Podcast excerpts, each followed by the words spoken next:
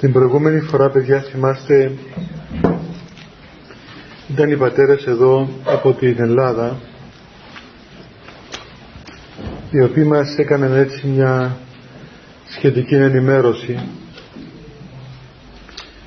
των διαφόρων ε, ας το πούμε έτσι αιρέσεων και άλλων παραθεσκιών που δρούν εδώ στον χώρο των, των ελληνικών και στον χώρο της Κύπρου και απλώς ήθελα να πω ότι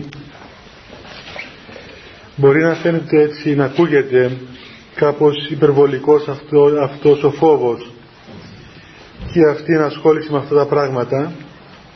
Όμως δυστυχώς δυστυχώς όσα λέγονται έχουν ας πούμε απόλυτη αλήθεια και εμείς δεν καταλαβαίνουμε ακριβώς γιατί δεν ξέρουμε όμως είναι γεγονός ότι είμαστε αντιμέτωποι με αυτή την πραγματικότητα όχι πλέον των απλών αιρέσεων που μέχρι πριν λίγα χρόνια απασχολούσαν έτσι την Εκκλησία, να πούμε όπως οι χιλιαστές, ξέρω εγώ, οι πεντηκοστιανοί, οι προτεστάντες, οι καθολικοί κτλ. οι οποίοι πολεμούσαν την Εκκλησία με τον δικό τους τρόπο. Αλλά αυτή τη στιγμή έχουμε μια εισβολή κάποιων άλλων καταστάσεων πιο δύσκολων και πιο ε, έτσι κανείς ε, δύσκολα να τις διακρίνει, να τις εντοπίσει και πιο επικινδύνο. Ε, τι στάση λέει, λέει εδώ το παιδί πρέπει να κρατήσει κανείς; Τι στάση; Η καλύτερη στάση είναι ακριβώς να μάθουμε την αλήθεια αυτού που πιστεύουμε. Έτσι. Όταν γνωρίζουμε αυτό που πιστεύουμε και έχουμε κοινωνία αληθινή με τον Θεό τότε αυτή η στάση είναι αρκετή για να μας φρουρήσει όπως λέει ο Χριστός το φως εν τη σκοτία φαίνει και το σκοτία αυτό που κατέλαβε το φως του Θεού φαίνει, φωτίζει το σκότος και δεν μπορεί το σκοτάδι να σβήσει το φως και αυτό είναι αρκετό δεν χρειάζεται να μας πιάσει το άγχος να τους κυνηγούμε από πίσω να βρουν τι λένε τα φυλάδια τους και που κάνουν συγκεντρώσεις καλό και αυτό ίσως αλλά δεν μπορούμε να το κάνουμε όλοι, ίσως κάποια πρόσωπα υπεύθυνα. Αλλά δεν, δεν πρέπει να αγχωθούμε δηλαδή με αυτό. Πρέπει να ξέρετε ότι ε, η Εκκλησία δεν είναι ένα πράγμα ανθρώπινο. Αν ήταν ανθρώπινο θα το είχαμε διαλύσει εμείς πρώτα απ' όλα, εμείς οι ιερείς. Δηλαδή θα την είχαμε καταστρέψει με τις, τα λάθη μας, τα ανθρώπινα που κάνουμε. Και ύστερα η, η έξω από την Εκκλησία. Αλλά ευτυχώς έτσι αποδεικνύεται ο, ο θεανθρώπινος χαρακτήρας της Εκκλησίας και η δύναμη του Θεού η οποία δεν εξαρτάται παιδιά η δύναμη του Θεού από τους ανθρώπους το είπαμε πολλές φορές δεν έχουμε τίποτα υπέρ μας εγώ σας εξομολογούμε δηλαδή ότι όταν τυχαίνει να πάω σε εκκλησία στον κόσμο δηλαδή στις ενορίες, στις ενορίες ας πούμε πάτε και απελπίζομαι, πραγματικά απελπίζομαι όταν βλέπω και την οχλαγωγία εκεί τους πολυέλεους, εκεί τους ψάρτες, στους επιτρόπους να μετρούνται τα, τα γρόσια, αυτά τα σέντπος τα τώρα. Ε, πραγματικά με πιάνει μία κατάθλιψη ας πούμε. Και λέω ότι ο διάβολος δεν θα μπορούσε να κάνει μεγαλύτερη επιτυχία του σατανά ας πούμε, είναι, σε, είναι μέσα στο χώρο της Εκκλησίας. Δηλαδή παρουσιάζουμε ό,τι χειρότερη εικόνα μπορούσαμε δεν μπορούσαμε να παρουσιαστούμε με χειρότερη μορφή από αυτή που έχουμε σήμερα. Σε μια εκκλησία, δηλαδή πάμε να προσευχηθούμε σε μια εκκλησία που, που καίνε 3.000 λάμπες. Φανταστείτε 3.000 λάμπες να καίνε. Και μεγάφωνα να, να με στο φτύσουν να, να βουίζουν. Και κάτι ψάρτες απέσι, φρίκι. Λοιπόν, και επίτροποι αδιάφοροι, νεκροί, βλάσφημοι. Δηλαδή η παρουσία τους η παρουσία τους ας πούμε βλασφημεί των Θεών δηλαδή αν ήθελες να αποδείξεις ότι αυτός ο Θεός είναι νεκρός είναι πτώμα εν αποσυνθέσει μπορεί να παρουσιάσει αυτό το φαινόμενο εκεί το οποίο φαίνεται και όμως και όμως για να μην πω μετά και για εμάς τους ιερείς ας πούμε να μην πάμε μέχρι εκεί. Εκεί πονάει περισσότερο το πράγμα. Και όμως εδώ το, ε, αυτό είναι το θαυμαστό ότι παρά τα αυτά ο Θεός ενεργεί. Και η Εκκλησία σώζει τον άνθρωπο και η Εκκλησία παραμένει κυβωτός σωτηρίας και οι άνθρωποι σώζονται μέσα στην Εκκλησία με αποδείξεις σωτηρίας. Όχι κατά φανταστικών τρόπων αλλά κατά πραγματικών τρόπων δηλαδή ενώ δεν έχουμε τίποτα υπέρ μας έτσι δεν έχουμε τίποτα υπέρ μας. Απολύτως τίποτα. Από ανθρώπινη πλευρά. Εν τούτης λειτουργεί, λειτουργεί η χάρη του Αγίου Πνεύματος στην Εκκλησία για του Λόγου του Θεού και της δυνάμεως των μυστηρίων. Αυτό είναι το παράδοξο παιδιά και το ενθαρρυντικό το οποίο μας δίνει δύναμη να συνεχίσουμε όχι ελπίζοντες στις δυνάμεις της ανθρώπινες αλλά στη δύναμη του ζώντος Θεού. Λοιπόν και για να πάμε έτσι να τελειώσουμε σήμερα με τις εντολές του Θεού όπως είχαμε πει την προηγούμενη φορά θα εξετάσουμε σήμερα δύο εντολές οι οποίες είναι συνειφασμένες η μία είναι το ου κλέψεις που είπαμε την άλλη φορά ότι θα είναι κοντά στις εξετάσεις σας και η άλλη να μην επιθυμήσεις τίποτα από όσα ανήκουν στον πλησίο σου.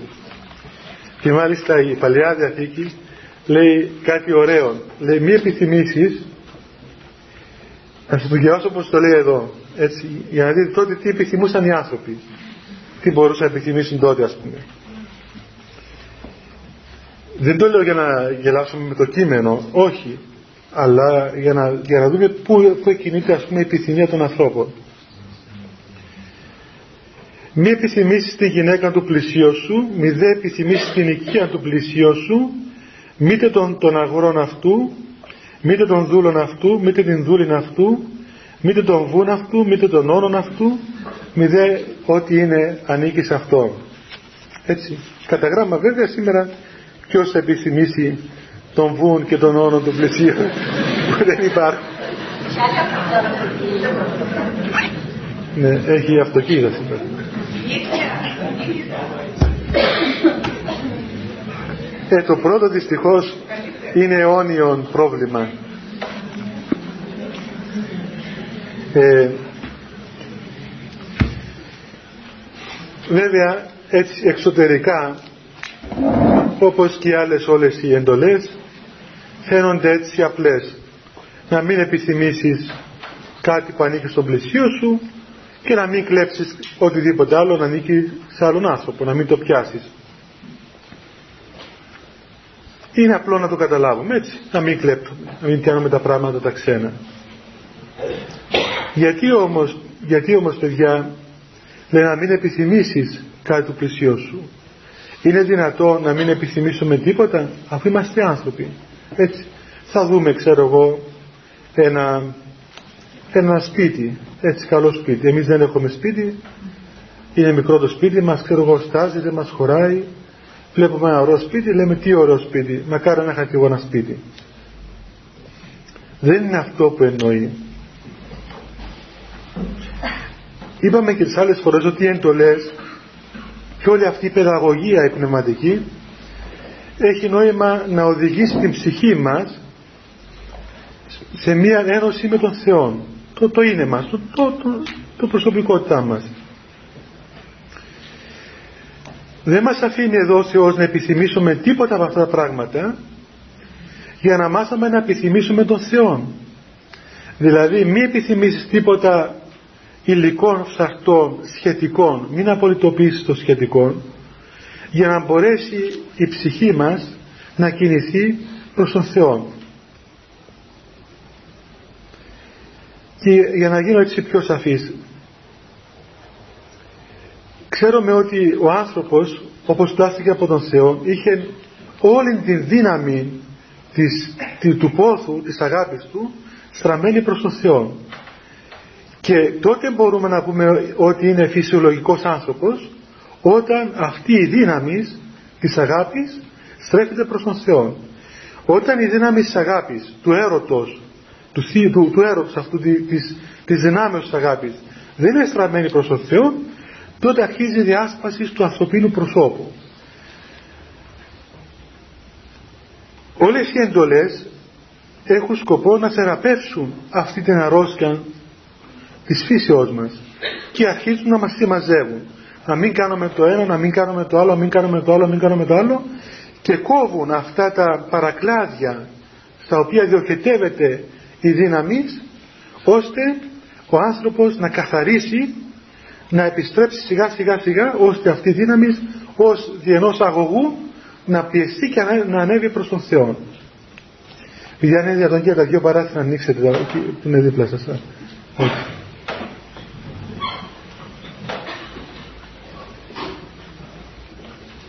Ωραία.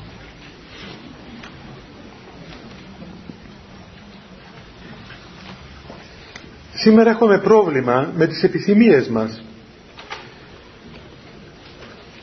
Και όταν λέμε καμιά φορά ότι μιλούμε στην εκκλησία παραδείγματος χάρη για απάθεια.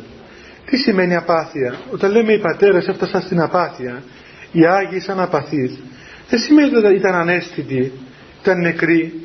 Έτσι. Εδώ είναι ένα σημείο το οποίο διαφέρει ε, ο όρος αυτός της απάθειας στην Ορθόδοξη Εκκλησία, στην Ορθόδοξη Θεολογία από την απάθεια της φιλοσοφίας και από την απάθεια των Ινδουιστών. Απάθεια στη φιλοσοφία και στους Ινδουιστές είναι να μην επιθυμείς τίποτα. Να μην επιθυμείς τίποτα. Με αυτό να μην επιθυμείς τίποτα σημαίνει μηδέν, σημαίνει κενό. Όταν δεν επιθυμείς τίποτα, γίνεσαι και εσύ τίποτα. Έτσι. Και όταν γίνεις τίποτα, τότε δεν έχει κανένα νόημα η ζωή σου. Βλέπετε,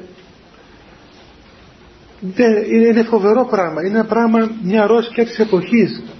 Αυτή που την αντιμετωπίζουμε πολλές φορές όλοι μας, όταν βλέπεις ένα παιδί, ας πούμε, έναν άνθρωπο, να έρχεται και προσπαθείς να βρεις κάτι που να τον ελκύσεις του λέει μήπως ας πούμε σου αρέσει αυτό; Όχι. Μήπως σου αρέσει το άλλο; Όχι. Μήπως θέλεις εκείνο; Όχι. Θέλεις το άλλο; Όχι. Δηλαδή δεν θέλει τίποτα. Δεν το συγκινεί τίποτα από, από ό,τι υπάρχει σε αυτόν τον κόσμο. Ούτε ο Θεός του συγκινεί. Δεν τον ενδιαφέρει. Τα έχει μηδενίσει όλα. Αυτό το πράγμα είναι νέκρα είναι νέκρωσης. Αυτή είναι η κατάσταση του ανθρώπου. Μόνο ο Θεός ο οποίος ανιστά τους νεκρούς μπορεί να κάνει να επέμβει. Δηλαδή πραγματικά είναι η κατάσταση που στον άνθρωπο δένονται τα χέρια του και δεν μπορεί να λυγίσει τίποτα σε αυτόν τον άνθρωπο. Του λες καλά ρε παιδί μου θα πεθάνεις δεν με ενδιαφέρει. Θα ζήσεις. Δεν με ενδιαφέρει. Δεν έχει καμιά διαφορά από αυτό να πούμε η ζωή και ο θάνατος. Είτε ζει είτε πεθαίνει το ίδιο πράγμα του είναι είτε αγαπά είτε αγαπάτε είτε μισά είτε μισάτε το ίδιο του είναι είτε πιστεύει είτε δεν πιστεύει το ίδιο πράγμα του είναι δεν έχει τίποτα γι' αυτό. Είναι σαν κάποιον άνθρωπο που έφτασε σε μια ανορεξία και δεν θέλει να φάει τίποτα. Ό,τι φάει του φαίνεται χόρτο του φαίνεται άχρον άους μονάγευστον πώς λέγεται εκεί στη χημεία. Δεν έχει τίποτα. Πραγματικά είναι ένα φαινόμενο της εποχής μας Ξέρετε τι φοβερό πράγμα είναι; Να βλέπεις μπροστά σου 17 χρονών παιδιά. 16 χρονών παιδιά, 20 χρονών παιδιά, 22 χρονών παιδιά, νέους ανθρώπους. Και αυτό συμβαίνει στα αγόρια πιο πολύ. Στα αγόρια και να, να προσπαθείς να βρεις ίχνος μέσα στη ψυχή του ίχνος, μια χορδή κάτι, μια τρίχα που να τον πιάσεις από αυτήν την τρίχα και να μην έχει τίποτα και αυτό ξέρετε παρατηρείται κυρίως στα παιδιά τα οποία καταλήγουν σε ναρκωτικά. Αυτό το τραγικό ότι όσες φορές έχεις μπροστά σου αυτό το παιδί είναι σαν να πιάνεις ένα, ένα σώμα το οποίο είναι, είναι αέριο. Έτσι, θυμάμαι μια φορά στο Άγιον είχε έναν γιατρό ένας, ένας μοναχός δικός μας είχε έναν αδερφό γιατρό. Αυτός ο γιατρός ο αδερφός, λαϊκός ας πούμε, ερχόταν κατά καιρούς να δει τον αδελφό του των μοναχών στο Άγιον Όρος, στη Σκήτη που είμαστε. Το παιδί αυτό ήταν άθιος. Έλεγε ότι ήταν άθιος. Γιατρός, πανέξυπνος πολύ καλό παιδί ας πούμε έτσι ο χαρακτήρας του αλλά άθιος έκανε μαζί μας ε, στη σκήτη ξέρω εγώ μια εβδομάδα κάναμε αγρυπνίες, κάναμε λειτουργίες. Ούτε ποτέ ήρθε ούτε από το παράθυρο να δει τι έχει μέσα η εκκλησία του. Έλεγα ρε παιδάκι μας πούμε κάθε σε φάγε περιέργεια αυτή η εκκλησία τι έχει μέσα. Μα οτιδήποτε και να ήταν από απλή περιέργεια όχι να προσευχηθείς. Να κοίταξε βρε παιδί μου τι έχει μέσα από την εκκλησία έχει καρέκλες έχει τι έχει μέσα έχει εικόνες. Πώς είναι χτισμένη τίποτα διάφορα ούτε κοίταξε από μέσα στην εκκλησία τέλος πάντων κάποιοι πατέρες από εκεί φιλοτιμήθηκαν να προσεύχονται για αυτόν τον άνθρωπο να, να γνωρίσει τον Χριστό. Όλοι του λέγαμε. Άλλος του λέγε το ένα, το άλλο ξέρω εγώ, ότι μπορούσαμε να τον κάναμε να κινηθεί λίγο η ψυχή του. Να κινηθεί η ψυχή του λιγάκι να πάρει μπρος. Τέλος πάντων, πέρασε ένα-δύο χρόνια με εντατικές προσευχές και στη θεία λειτουργία και ξέρω εγώ κατά καθένας μόνος του. Και μία μέρα σε κάποια αγρυπνία κάποιος κάποιος από εκεί από τους μονάχους βλέπει το εξής πράγμα προσευχόμενος βλέπει το εξής πράγμα. Είδε, είδε μέσα στην εκκλησία ένα φέρετρο. Τι φέρετρο. Ποιος είναι στο φέρετρο; Και μπροστά και πίσω από το φέρετρο δύο, δύο διάκονοι δηλαδή άγγελοι ήσαν ας πούμε που ομορφή διακόνου της εκκλησίας με τα άσπρα ρούχα.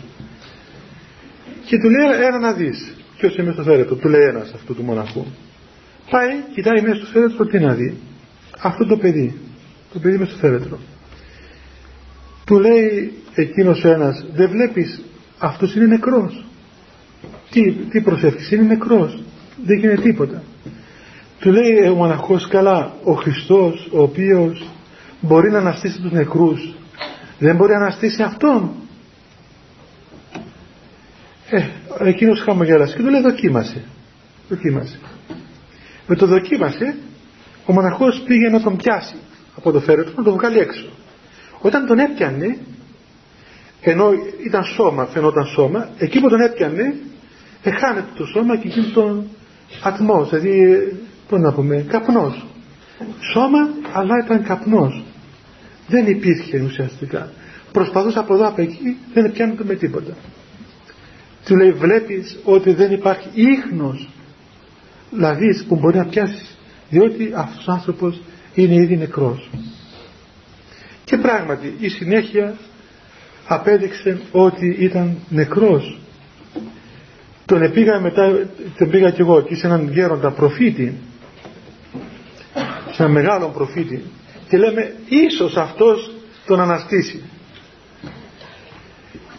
στο δρόμο μια μισή ώρα με τα πόδια του έλεγα ρε παιδάκι μου ξέρεις τώρα που θα πάμε εκεί ας πούμε αυτός ο άνθρωπος είναι 80 ετών έχει 60 χρόνια στα κατουνάκια στην έρημο του Αγιώρους τώρα που θα πας μην πας το πεις καλησπέρα σας ας πούμε πες μίλα κάπως πιο πιο μοναχικά διότι είναι και συνήθως αυτός από καλησπέρα και καληνύχτα και μπορεί να μην του αρέσει ας πούμε το ε, θα πας, ξέρω εγώ, φίλησε το χέρι του, πες το ευλογείται, ας πούμε. Αδύνατο να τον πείσουμε. Δεν έχει ούτε ευλογείται ούτε τέτοια πράγματα. Το πολύ μου μια χειραψία. Μπαίνει μέσα, μένουμε μέσα όλοι. Και ο, ο, ο λαϊκός, εγώ, ο λαϊκός, ο αδελφός του, ο μοναχός και ένας άλλος.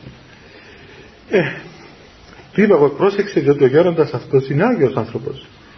Και ε, τουλάχιστον, αν μη τι άλλο, ένας σεβασμός στην ηλικία του. Δεν φοβόμουν, λέω, αν ανοίξω το στόμα του τώρα αυτός, θα μου κάνει το γέροντα.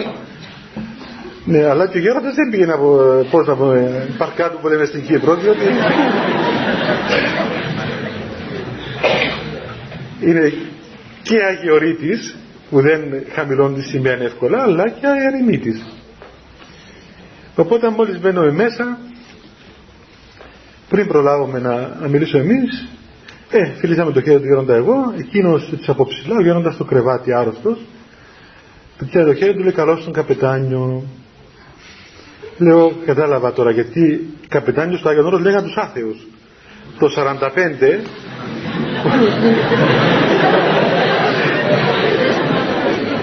το 45 τότε που ήταν αυτά τα οι δράσεις ας πούμε οι κομμουνιστικές δράσεις ξέρω εγώ εκεί καπετάνοι ήταν αυτοί οι οποίοι ηγούν το ας πούμε των κινημάτων εκείνων. Τέλος πάντων. Ε, και να μην τα απολογούμε παιδιά ε, λόγω να κάνουμε την πιο ομαλή την αυτή. Του λέω γέροντα ξέρετε ας πούμε ο, ο Κώστας ας το πούμε έτσι ένα όνομα ξέρω ο Κώστας δεν πιστεύει στον Θεό του λέει δεν πιστεύεις στον Θεό του λέει, λέει όχι του λέει καλά τότε αν δεν υπάρχει Θεός παιδί μου του λέει τι μας κρατάει εμάς εδώ εδώ που είμαστε; Του λέει τι σας κρατάει; Ε, μια ιδέα καλά αυτή η ιδέα με μια ιδέα ας πούμε ο Θεός δίδει στον άνθρωπο ε, αποκαλύψεις, εμφανίσεις, ε, ενέργειες πώς μια ιδέα; Ε τι ενέργειες τι ενέργειες του λέει ξέρεις ότι βρωμάς; Έτσι ε, και θα ξεμυρίζεται ο καημένος. Νομίζω ότι βρωμάει ας πούμε. Του λέει τι, τι βρωμό τι ε, λέει, λέει τέλος πάντων του είπε ένα-δυο πραγματάκια ας πούμε γέροντας εκείνος άρχισε να νευριάζει διότι δεν ήθελε. Εμάς μας έβγαλε έξω ο γέροντας λέει περάστε έξω την άφησε έμεινε μία ώρα αυτό το παιδί μέσα και στη μία ώρα γέροντας του είπε όλη τη ζωή με την παιδική του ηλικία μέχρι λεπτομερίας τα πάντα μέχρι τι έκαμε την τελευταία μέρα που είστε στο Άγιον και όμως και αυτό το γεγονός δεν τον συνέφερε ενώ όταν βγήκε έκλαιγε και είπε ότι θέλω να αλλάξω, βοηθήστε με να αλλάξω, να πιστέψω στον Θεό κτλ. Αυτό διέρχεσε μία μέρα. Γιατί, διότι η ψυχή ήταν νεκρή. Είναι φοβερό πράγμα παιδιά. Ο Θεός να φυλάξει τον άνθρωπο, να μην φτάσει ποτέ ο άνθρωπος εκεί. Να μην φτάσει στο να, να γίνει νεκρός. Όταν γίνει νεκρός πλέον, τότε κανένας άνθρωπος δεν μπορεί να τον βοηθήσει. Μόνο ο Θεός. Μόνο ο Θεός. Για να μην πούμε τίποτα δηλαδή, διότι είναι, είναι βλασφημία να πούμε τίποτα δεν μπορεί να βοηθήσει. Ο Θεός μπορεί να επέμβει ο οποίο γνωρίζει τα πάντα και έχει τη δύναμη να νηστά και τους νεκρούς. Το λέω αυτό για να, για να θυμηθούμε αυτό το να μην επιθυμήσεις. Δεν είναι σκοπός να νεκρώσουμε την επιθυμία, αλλά ο σκοπός είναι να αγιάσουμε την επιθυμία, ώστε να μάθουμε να επιθυμούμε τον αληθινό Θεό, τον ζώντα Θεό.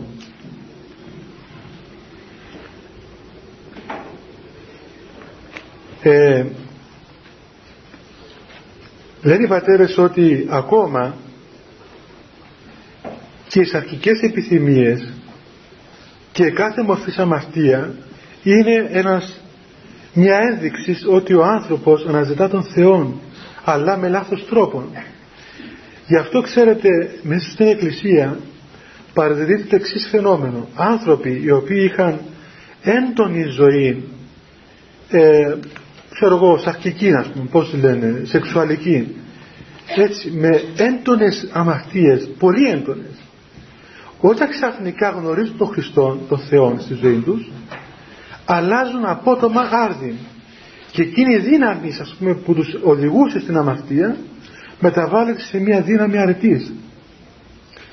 Αυτό το πράγμα τι σημαίνει; Σημαίνει ότι ο άνθρωπος αυτός αναζητούσε κάτι. Όπως όλοι μας βέβαια. Έτσι αναζητούσαμε. Αναζητεί κάτι. Ψάχνει κάτι. Το, το γυρεύει σε διάφορους τόπους και τρόπους.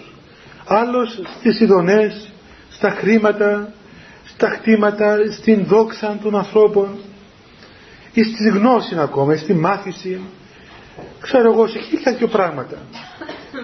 Αυτή η κίνηση, η πρώτη, η πρώτη κίνηση, είναι δείγμα ότι πράγματι ο άνθρωπος αυτός ζει.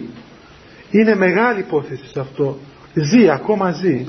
Ψάχνει κάτι, θέλει κάτι, επιθυμεί κάτι. Έστω και αν αυτό το πράγμα είναι αμαρτία είναι οτιδήποτε. Εάν καταλάβει ότι αυτή η κίνηση είναι μία απόδειξη ότι αναζητά και εάν θελήσει να βαθύνει στο βάθος του είναι του θα δει ότι η καρδιά μας αναζητά τον ζώντα Θεόν διότι ο Θεός είναι αυτός που δημιούργησε τον άνθρωπο. Είναι ο πατέρας μας. Ε, ξέρετε, μοιάζουμε πολλές φορές εμείς με, με έναν άνθρωπο που η λογική μας η, η ακάθαρτος, η εμπαθής λογική σαν να κρατάει την καρδιά από το λαιμό έτσι και τη σφίγγει να μην μιλήσει. Γιατί το λέω αυτό; Διότι ο άνθρωπος εκφράζεται όχι για, του, για της λογικής του όχι για του νοός για το εγκεφάλου του αλλά για της καρδίας του. Η καρδιά είναι το κέντρο του ανθρωπίνου προσώπου. Το κέντρο του ανθρωπίνου είναι ψυχοσωματικού είναι είναι η καρδιά μας και ο Χριστός ομιλεί πάντοτε περί της καρδίας του ανθρώπου. Και λέει παραδείγμα χάρη Ιε, Ιε μου δώσ' με στην καρδία δώσ' μου την καρδιά σου μακάρι καθαρή την καρδία. Ή εκ της καρδίας εκπορεύονται τα καλά και τα κακά και τα αγαθά και τα λοιπά. Δεν είναι εκ του, εκ του εγκεφάλου μας εκ του νόος μας.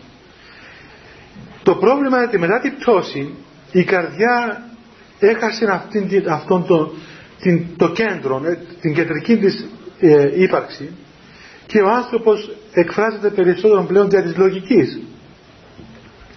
Και η λογική είναι αυτή η οποία κρίνει συμφέροντολογικά, ε, ιδιωτελώς, επηρεασμένη από το περιβάλλον, από τα πάθη, από τα κίνητρα, από όλα τα λογικά επιχειρήματα. Αλλά δεν φτάνει αυτό. Η λογική πολλές φορές θυμώνει την καρδιά να μην μιλήσει. Και ο Θεός απευθύνεται στην καρδία μας. Και πρέπει να έχουμε τη δύναμη, να βρούμε τη δύναμη, να ακούσουμε τι θέλει η καρδιά μας. Είναι μεγάλη υπόθεση παιδιά αυτό, κυρίως αφορά την νεότητα. Να μάθουμε να δούμε τι θέλει η καρδιά μας και ύστερα να δούμε για της λογικής πώς θα εφαρμόσουμε αυτό που θέλει η καρδιά μας. Εν την ημέτρο ξέρετε, αυτό το καταλαβαίνουν οι ερωτευμένοι. Έτσι, αυτοί που ερωτεύονται ένα, ένα αγόρι, μια κοπέλα, ξέρω εγώ, μια κοπέλα, ένα αγόρι. Και βλέπετε ότι μπορεί για της λογικής να μην γίνεται αυτό το πράγμα. Να λέει ότι δεν μπορώ να τον παντρευτώ διότι ξέρω εγώ είναι πιο μεγάλος, δεν το θέλουν οι γονείς μου, δεν, ε, δεν με θέλει εκείνος, ξέρω εγώ, χίλια δυο πράγματα. Αλλά η καρδιά λέει άλλα. Και δεν μπορεί να επιβληθεί ο νους στην καρδιά. Άλλα λέει η καρδιά μας, άλλα λέει το μυαλό μας.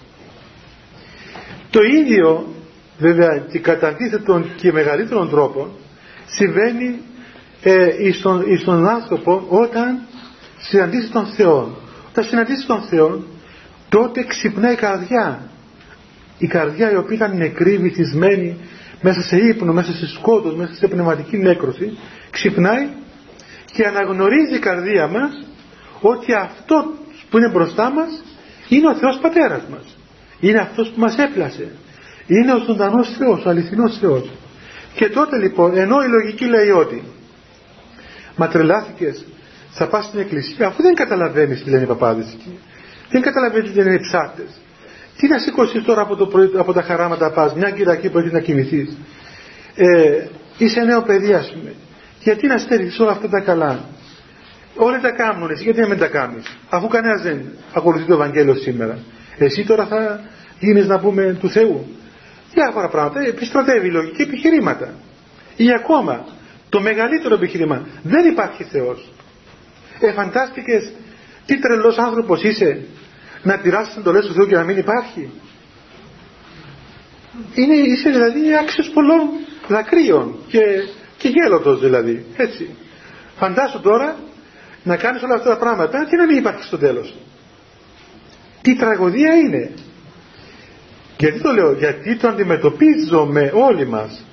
Μην νομίζετε παιδιά αυτήν την κρίση της, της απιστίας την παίρνουν όλοι, την πέρασαν οι μεγάλοι Άγιοι ένας μεγάλος Άγιος της Εκκλησίας, Όσιος Νύφων, ο Επίσκοπος Κωνσταντιανής, σε ένα διάστημα της ζωής του πέρασε επί πέντε χρόνια, τεσσεράμιση χρόνια για την ακρίβεια, τον πόλεμο αυτών της αθείας. Και του έλεγε ο διάβολος, ούκε στην Θεός, δεν υπάρχει Θεός. Όταν μόλις πήγε να έλεγε, Κύριε Ιησού Χριστέ, και αμέσως απαντούσε μέσα του, μα τι λες Χριστέ αφού δεν υπάρχει δεν υπάρχει Θεός ούτε έσυν Θεός και αυτός απαντούσε ό,τι και να γίνει ό,τι και να μου πεις ό,τι και να μου επιχείρημα να μου φέρεις εγώ θα επικαλούμε το όνομα του Θεού. Μετά αυτός έπεσε σε πολλές αμαρτίες. Ο αυτός ο Άγιος έπεσε σε μεγάλες αμαρτίες σε αρχικές αμαρτίες. Ό,τι μπορεί να φανταστείτε ας πούμε. Διαστροφές ξέρω εγώ διάφορα αμαρτίες. Διαβάστε αυτό βίο να τα δείτε. Λοιπόν και του έλεγε του έλεγε έτσι ο εχθρός ας πούμε.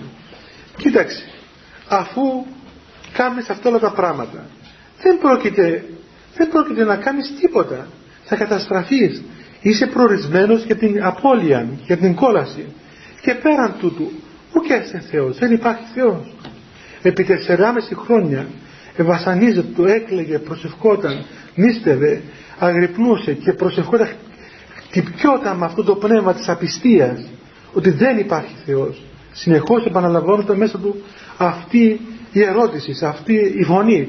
Δεν υπάρχει Θεός. Όμως σε 4,5 χρόνια όταν πλέον αγωνίστηκε μία φορά που έφτασε μέχρι το τέρμα των δυνάμεών του εκεί την ώρα λέει ο βίος του Αγίου ότι έλαμψε σαν ο ήλιος μπροστά του και εμφανίστηκε ο Χριστός και πληροφορήθηκε μέχρι το βάθος του είναι του ότι όντως υπάρχει ο Θεός το ίδιο συνέβη και με πολλούς Αγίους.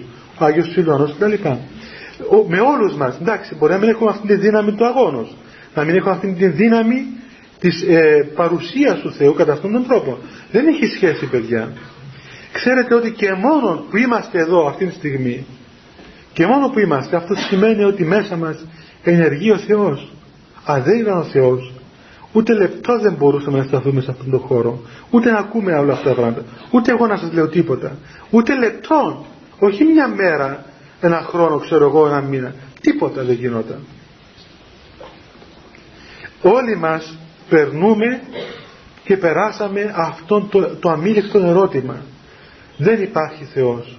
Γιατί; Διότι όταν ενεργεί μέσα μας η αμαρτία ξέρετε όταν ενεργούν τα πάθη τότε κατά έναν τρόπο τουλάχιστον εγώ δεν μπορούσα να το εξηχνιάσω ακόμα ότι μόλις ενεργήσει μια αμαρτία χτυπάται η πίστης.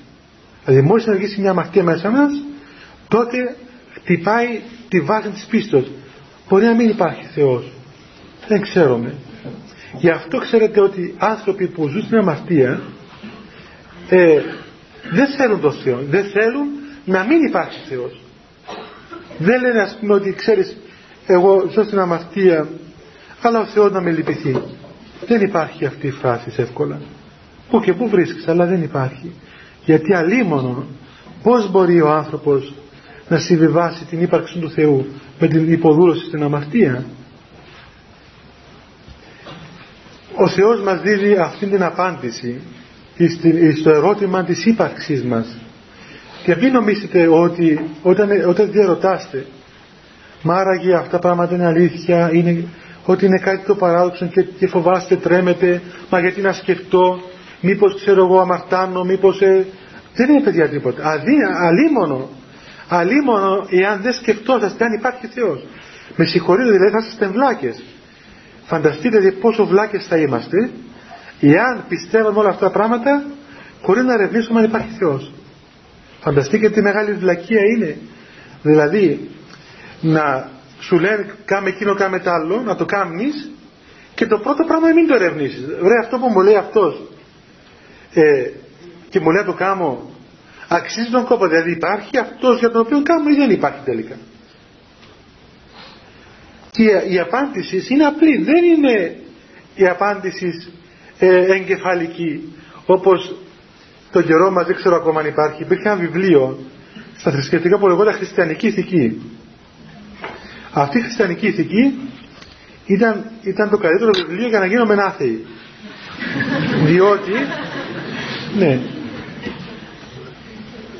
ναι, άμα ήθελε, δηλαδή, άμα, άμα ήθελες να, να κάνεις έναν άθεο, δώσ' του το βιβλίο της χριστιανικής ηθικής της εποχής μου. Δεν ξέρω τώρα τι. Ήταν ένα έτσι καφέ. Δεν ξέρω τώρα αν, αν κυκλοφορεί ακόμα. Τέλος πάντων, μπορεί να κυκλοφορεί. Έλεγε μέσα αποδείξεις περί του Θεού. Απόδειξη πρώτη. Ότι αφού ξέρω εγώ όλα έχουν ένα σκοπό, και ο κόσμος έχει έναν σκοπό και ξέρω εγώ πώς, πώς έβγαλε το Θεό. Δεν, δεν πώς να καταλάβω δηλαδή εγώ. Πώς, πώς αποδεικνύονταν ο Θεός από εκεί τις αποδείξεις του, του βιβλίου. Και τότε που ήμουν έκτη τάξη πίστευα στο Θεό. Αλλά προσπαθούσα να τα μάθω εκείνα, να τα λέω στους μαθητές μου που δεν πίστευαν. Αλλά αφού και εγώ δεν πειθόμουν ότι βρε παιδί μου με αυτόν τον τρόπο υπάρχει Θεός. Διότι ήταν εγκεφαλικά. Ήταν λάθος τρόπος. Ήταν ο τρόπος της δυτικής θεολογίας. Έτσι, η θεολογία δια της λογικής. Ενώ ήταν απλούστερο. Έμαθα ότι υπάρχει Θεός από τη γιαγιά μου που πήγαινε στην εκκλησία και είχαμε μετάνοιες και προσευχόταν και γενικών σπίτι της και ζούσε τον Θεό και με, σου μετέδιδε τον Θεό ενώ ήταν αγράμματη δεν είχε διαβάσει ποτέ το Ευαγγέλιο και ήταν πολύ απλό πράγμα διότι η ψυχή μας έχει αισθητήρια τα οποία αναγνωρίζουν τον Θεό. Γι' αυτό τα θέλουμε ενός ανθρώπου θα το πείσουμε να το μιλήσουμε περί του Θεού. Δεν το πιάσουμε να του λέμε ξέρεις υπάρχει Θεός γιατί έλεγε εκεί μέσα ναι πρέπει να υπάρχει Θεός διότι αφού υπάρχουν τόσες αδικίες στον κόσμο πρέπει κάποια στιγμή οι αδικίες να δικαιωθούν. Δηλαδή οι αδικούμενοι να δικαιωθούν. Όταν κάποιος πρέπει να αποδώσει δικαιοσύνη και αυτό ο κάποιος πρέπει να είναι ο Θεός δηλαδή ο Θεός είναι ένας δικαστής που απέδεται τη δικαιοσύνη στους αδικούμενους ανθρώπους. Ε, όταν λοιπόν μιλούμε περί Θεού θα μιλήσουμε στον άνθρωπο ότι κοίταξε το όργανο το οποίο βλέπει τον Θεό είναι η καρδιά μας το οπτικό όργανο. Και η απάντηση είναι απλή. Καθάρισε την καρδία σου εκ της αμαρτίας και δεν θα δεις τον Θεό. Το ίδιο λέμε και στους αυτούς μας. Και κατά το μέτρο που καθαρίζουμε την καρδία μας από τα πάθη και την αμαρτία κατά το μέτρο αυτό έχουμε απόδειξη περί της υπάρξης του Θεού. Όταν λοιπόν έρχεται κάποιος και μας ρωτάει Πάτερ έχω αμφιβολίες αν υπάρχει Θεός η απάντηση ποια είναι; Να μάθεις να προσεύχεσαι και να ζεις μέσα στην εκκλησία. Τότε αυτό θα σου απαντήσει από μόνος του. Όταν αυτό μας απαντηθεί παιδιά ότι όντως υπάρχει Θεός ξέρετε και ο ίδιος ο Θεός να κατέβει και να μας πει ότι δεν υπάρχω. Έτσι, να, πει, να έρθει ο Χριστός να πει συγγνώμη παιδιά με συγχωρείτε δεν υπάρχω έτσι. και όλα αυτά που σας είπα για μένα ήταν ψέματα. Δεν θα μας πείσει ούτε ο ίδιος. Δεν είναι δυνατόν να μας πείσει ότι δεν υπάρχει. Είναι ευκολότερο να πούμε ότι δεν υπάρχουμε εμείς παρότι δεν υπάρχει Θεός όταν λοιπόν αυτή η εμπειρία του ζώντας Θεού γίνει μέσα μας τότε πλέον ο Θεός γίνεται κέντρο της υπάρξεώς μας τότε λοιπόν παιδιά το μην επιθυμήσεις τη γυναίκα του πλησίου σου, την αγελάδα του, το, το γαΐδαρο, ξέρω εγώ, λέει εκεί το, τον όρο, ας πούμε, το αυτοκίνητο, το, το σπίτι του, ας πούμε, τότε καταλαβαίνουμε ότι αυτά τα πράγματα λειτουργούν φυσιολογικά πλέον. Όχι μόνο δεν τα επιθυμούμε, αλλά και χαιρόμαστε όταν τα έχει ο αδελφός μας και δεν τα έχουμε εμείς. Χαιρόμαστε όταν ο άλλος άνθρωπος έχει και εμείς δεν έχουμε. Και όταν εμείς έχουμε και ο άλλος δεν έχει, τότε λυπούμαστε και το δίνουμε. Έλεγε ο πατήρ Πέισος μια φορά ότι λέει ποια είναι η διαφορά ε, πριν πέσει η, η, θεωρία του κομμουνισμού; Η διαφορά λέει ρε παιδιά είναι εξής, είναι ότι ο, ο χριστιανισμός λέει γιατί εγώ να έχω και άλλο να μην έχει, δώσ' του. Ο κομμουνισμός λέει γιατί εκείνος να έχει και εσύ να μην έχεις, πάρ' του. Ήταν μια διαφορά, ας πούμε, έτσι την έβλεπε ο γέροντας. Τώρα, εάν είναι έτσι, ας το ερευνήσουν αυτοί οι οποίοι ασχολούνται με τη θεωρία αυτή. Ε, έτσι Γιατί να έχει ο άλλος και εσύ να μην έχεις; Να του πάρεις. Και θυμάμαι έλεγε, εγώ παιδιά όταν έρθει ο κομμουνισμός στην Ελλάδα τότε θα έβγαινε εξώ ο Παπαντρέου και μερικοί θορυβήθηκαν ότι θα γίνει τώρα, θα γίνει κομμουνισμός. Λέει μακάρι να γίνει διότι εγώ δεν έχω τίποτα ας πούμε. Κάτι θα μου δώσουν. Δεν είναι δυνατόν. Πράγμα δεν είχε τίποτα καημένος. Τίποτα. Τελεία χτιμοσύνη. Τίποτα. Και οπότε λέει θα βγούμε ωφελημένοι. Ας πούμε, κλάψετε εσείς που έχετε. Ότι κάτι να σας πάρει. Δεν είναι δυνατόν να στα αφήσει όλα. Ε, έτσι είναι. Και μετά ξέρετε παιδιά όταν πει ο Θεός κέντρο της ζωής μας τότε και τα σχετικά πράγματα παραμένουν σχετικά. δεν γίνονται απόλυτα και να τελειώσουμε έτσι με κάτι το οποίο μας ελείπει όλους ε, βλέπετε χθες ήταν κάποια αυτοκτονία κάποιου παιδιού ξέρετε αυτό το πράγμα αν είχαμε ευαισθησία στην Κύπρο να πούμε δεν θα ήταν στην πίσω σελίδα της εφημερίδας ξέρω εγώ που το γράψα. Εγώ δεν διαβάζω εφημερίδα αλλά το άκουσα από, από ανθρώπους που ήταν εκεί. Τι είναι αυτό το πράγμα; Δεν είναι εντάξει ένα παιδάκι αυτοκτόνησε ξέρω εγώ πέθανε. Έτσι είναι, είναι πόνος να μιλάει κανείς για αυτά τα πράγματα. Ξέρετε πόσα παιδιά περνούν αυτήν την κρίση της αυτοκτονίας; Γιατί; Διότι σχετικά πράγματα τα έχουν μέσα στα απόλυτα οι γονείς τους ή, ή όχι οι γονείς θα μην φορτώνουν βάρος στους γονείς τους καημένους. Η νοοτροπία ξέρω εγώ το πνεύμα τα μαθήματα τα μαθήματα τα, τα χρήματα η, ξέρω εγώ η φιλενάδα μας τα, η ομορφιά μας. Κάποιος άνθρωπος ξέρω εγώ για, για τη μύτη του ας πούμε στραβή μύτη του και έκαμε 15 εγχειρήσεις ας πούμε. Και δεν μπορεί να συνέχει βρε παιδί πού είναι στραβή μύτη σου εγώ έχω τα μάτια μου να δω. Είναι ίσα βρε παιδάκι μου. Πως ε, όχι στραβή μην γελάτε παιδιά. Ξέρετε τι σημαίνει αυτό το πράγμα να μπει ο άνθρωπος. Και να σας πω έτσι για δύο λεπτά. Θυμάμαι μια φορά ήρθε εκεί στον πατέρα Παΐσιονας ένα παιδί που έλεγε το ένα του φτύ είναι πιο χαμηλό από το άλλο του λέω γελώντας για φτάσω ρε παιδάκι μου να δώσουμε αστειευόμαι βέβαια. Αφού δεν μπορούσε να συνδεθεί άλλο τρόπο λέω όχι ίσα, ίσα είναι τα αυτιά σου. Όχι λέει γέροντα είναι πιο, αυτό παιδί είναι πιο και αν είναι μια κλωστή λέει καλά λες είναι πιο, πιο κάτω αυτό. Λέει τι θες να ψηλώσω αυτό ή να χαμηλώσω το άλλο;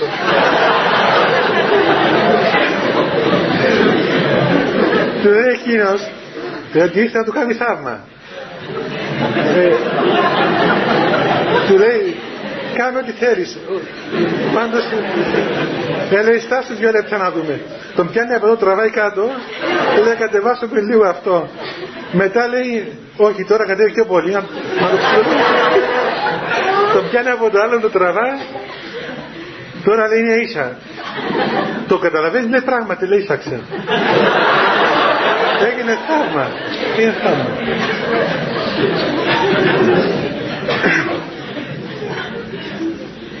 Αυτά τα έκαναν οι Άγιοι, παιδιά. Και οι Άγιοι, ξέρετε, δεν έκαναν για να γελούν, όπως γελούμε εμείς που τα περιγράφουμε. Οι Άγιοι τα έκαναν για να θεραπεύσουν τον άνθρωπο, ο οποίος δεν μπορεί δι' άλλου τρόπο, ας πούμε, να καταλάβει με, με μια σοβαρότητα ότι κοίταξε παιδί μου αυτό το πράγμα δεν είναι έτσι, ας πούμε. Αλλά έγινε, έγινε και ο, ο αυτός ο Άγιος τη σπάσει τα πάντα. Έγινε όπως αυτός για να θεραπεύσει τον άνθρωπο. Αυτή ήταν η σοφία η οποία καλύπτει κάτω από το κάλυμα αυτό της, της, της μορίας δηλαδή. Και για να πάμε εκεί που είμαστε προηγούμενος πριν το ανέκδοτο αυτά τα γεγονότα όλα τα οποία μας τραυματίζουν και τα οποία δεν τα καταλαβαίνουμε δείχνουν ακριβώς το τραγικό λάθος της εποχής και το τραγικό λάθος το οποίο κολυμπούμε όλοι μας σήμερα. Και όταν βλέπετε αυτό το πράγμα που λέγεται άγχος που δεν υπήρχε παιδιά ρωτάτε ένιξω τις μητέρες σας να πούμε ρωτάτε τις θείες σας, τις γιαγιάδες σας ξέρω τι σημαίνει άγχος αν υπήρχε στην εποχή τους η λέξη ούτε λέξη δεν υπήρχε άγχος. Αφού δεν, δεν υπήρχε. Και εγώ που δεν είμαι γέρος τόσο να πούμε. Αλλά επειδή από 20 ε, χρονών ξέρω ήμουν στο Άγιον Όρος εκεί δεν είχαμε αυτό το πράγμα. Πράγματι και εγώ δεν ήξερα τι είναι το άγχος. Και θυμάμαι μια φορά γεροντάκι το οποίο έλεγε παιδί μου τι είναι το άγχος; Και του λέει ένας, είναι ένας πόνος εδώ ε, εδώ που είναι. Αυτός μια μέρα κρυολόγησε και βήχα. Και λέει είχαμε ένα μοναχό γιατρό λέει φωνάξτε τον Πάτερ Παύλο να έρθει τον γιατρός Πήγε ο Πατήρ Παύλος, λέει, για γιατρέ μου, μήπως είναι άγχος; και φτύνω συνέχεια του λέει, έχω, είχε βήχα. Ε, ήταν άγνωστο. Γιατί λοιπόν υπάρχει άγχος σήμερα; Ακριβώς σε αυτόν τον τρόπο, παιδιά. Εχάσαμε το μέτρο. έτσι δεν ξέρουμε δεν ξέρετε ότι είμαστε άνθρωποι και εμείς είμαστε περιορισμένοι δεν είμαστε απόλυτα όντα είμαστε περιορισμένοι έχουμε περιορισμένες δυνατότητες. Δεν μπορούμε να γίνουμε όλοι ξέρω εγώ αριστούχοι. Ούτε όλοι σαν τον Αϊνστάιν. Είμαστε μικρόν, μικρόν ας πούμε. Το μυαλό μας είναι μικρό δεν τα πιάνει όλα. Να περιοριστούμε με αυτό που κάνουμε. Καλό είναι και το 15 και το 12 και το, και το 10 ας πούμε και το κάτω από τη βάση εκείνο καλό είναι. Εάν, μα δεν είναι, δεν είναι ανάγκη ας πούμε να γίνουμε όλοι έτσι ο άνθρωπος δεν έχει αξία με αυτά τα πράγματα. Δεν έχει αξία ας πούμε ούτε ο ένας βαθμός ούτε τίποτα ούτε ακόμα και ένα πρόσωπο. Πολλοί έρχονται πάτε μου ξέρω εγώ ή μια κοπέλα ένα αγόρι είχα ένα δεσμό και με εγκατέλειψε και δεν μπορούμε να κοιμηθούμε να φάουμε να πιούμε τίποτα του ρωτάς καλά αγαπάς τον Χριστό όπως αγαπάς αυτόν τον πρόσωπο που έχασες τώρα; Αγαπάς τον Θεό έτσι. Δηλαδή σε συνέχεια ας πούμε η μορφή του Θεού η παρουσία του Θεού και τότε ας πούμε ξέρω εγώ η σχέση με τον Θεό σε συνέχεια όπως σε συνέχεια αυτή η σχέση με αυτό το πρόσωπο λέει όχι. Ε, δεν καταλαβαίνεις λοιπόν ότι ένα σχετικό πράγμα το έκαμες απόλυτο. Και πως είναι δυνατό ένας άνθρωπος να σε αναπαύσει κατά απόλυτον τρόπο ό,τι και να κάνει παιδί μου όσο και να σε αγαπά όσο και να τον αγαπάς δεν είναι δυνατόν να, να σε αναπαύσει ότι ο άνθρωπος η ψυχή του ανθρώπου είναι, είναι καταπλασμένη από τον Θεό και έχει αιώνια διάσταση και ένας άνθρωπος δεν μπορεί να χωρέσει, δεν μπορεί να καλύψει την αιώνια διάσταση της ψυχής μας. Άρα λοιπόν είναι λάθος να περιμένουμε να απόλυτη την ανάπαυση από ένα πρόσωπο έστω και αν είμαστε ερωτευμένοι μαζί του. Διότι θα έρθει κάποια ώρα που αν πούμε ότι θα κυλήσει όλη η ζωή μας αντί μήνα του μέλητος ξέρω εγώ θα είναι χρόνια του μέλητος. Μα και χρόνια του μέλητος να γίνουν και να στάζουν μέλη και σιρόπια όλη στη ζωή θα έρθει η ώρα πια που θα σε απογοητεύσει ο άνθρωπος αυτός για το θανάτου του. Θα φύγει από αυτόν τον κόσμο. Θα χωριστείς από τον άνθρωπο αυτό. Τότε τι θα κάνεις. Εάν, εάν ήλπισες κατά απόλυτον τρόπον θα απογοητευτείς και θα πέσεις στο κενό. Γιατί τους παλιούς ανθρώπους ο θάνατος δεν τους, δεν τους συνέτρεβε. Ξέρετε με πόση καρτερία υπέμειναν το γεγονός του θανάτου; Οι παλιοί άνθρωποι. Υπήρχαν περιπτώσεις οικογενειών που είχαν ένα, δύο, τρία, τέσσερα παιδιά, σύζυγο κτλ. Με καρτερία, με μια μεγάλη έτσι, ψυχή αντιμετώπιζαν. Γιατί ήταν σημωμένοι αυτό το πράγμα. Ήξεραν ότι το απόλυτο είναι ο Θεός και εμείς οι άνθρωποι περιορισμένοι. Και απεκδεχόμεθα αυτό το γεγονός. Λοιπόν παιδιά, έτσι μαθαίνουμε μέσα στην Εκκλησία να ζούμε σωστά αρμονικά να κινείται η επιθυμία προς τον Θεό και τότε όλα να φωτίζονται δια του Θεού πλέον μέσα στην καρδία μας Μήπως θέλετε να ρωτήσετε κάτι; Γιατί πέρασαμε βέβαια λίγο την ώρα για πέντε λεπτά ίσως να δώσουμε. Καλά. Ε,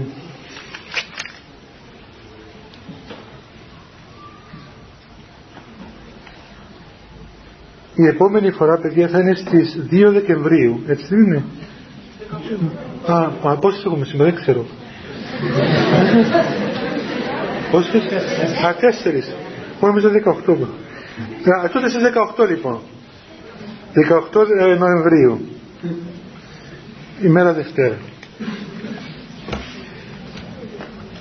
Ναι αυτά παιδιά. Θέλετε να κάνουμε προσευχή για να πηγαίνετε.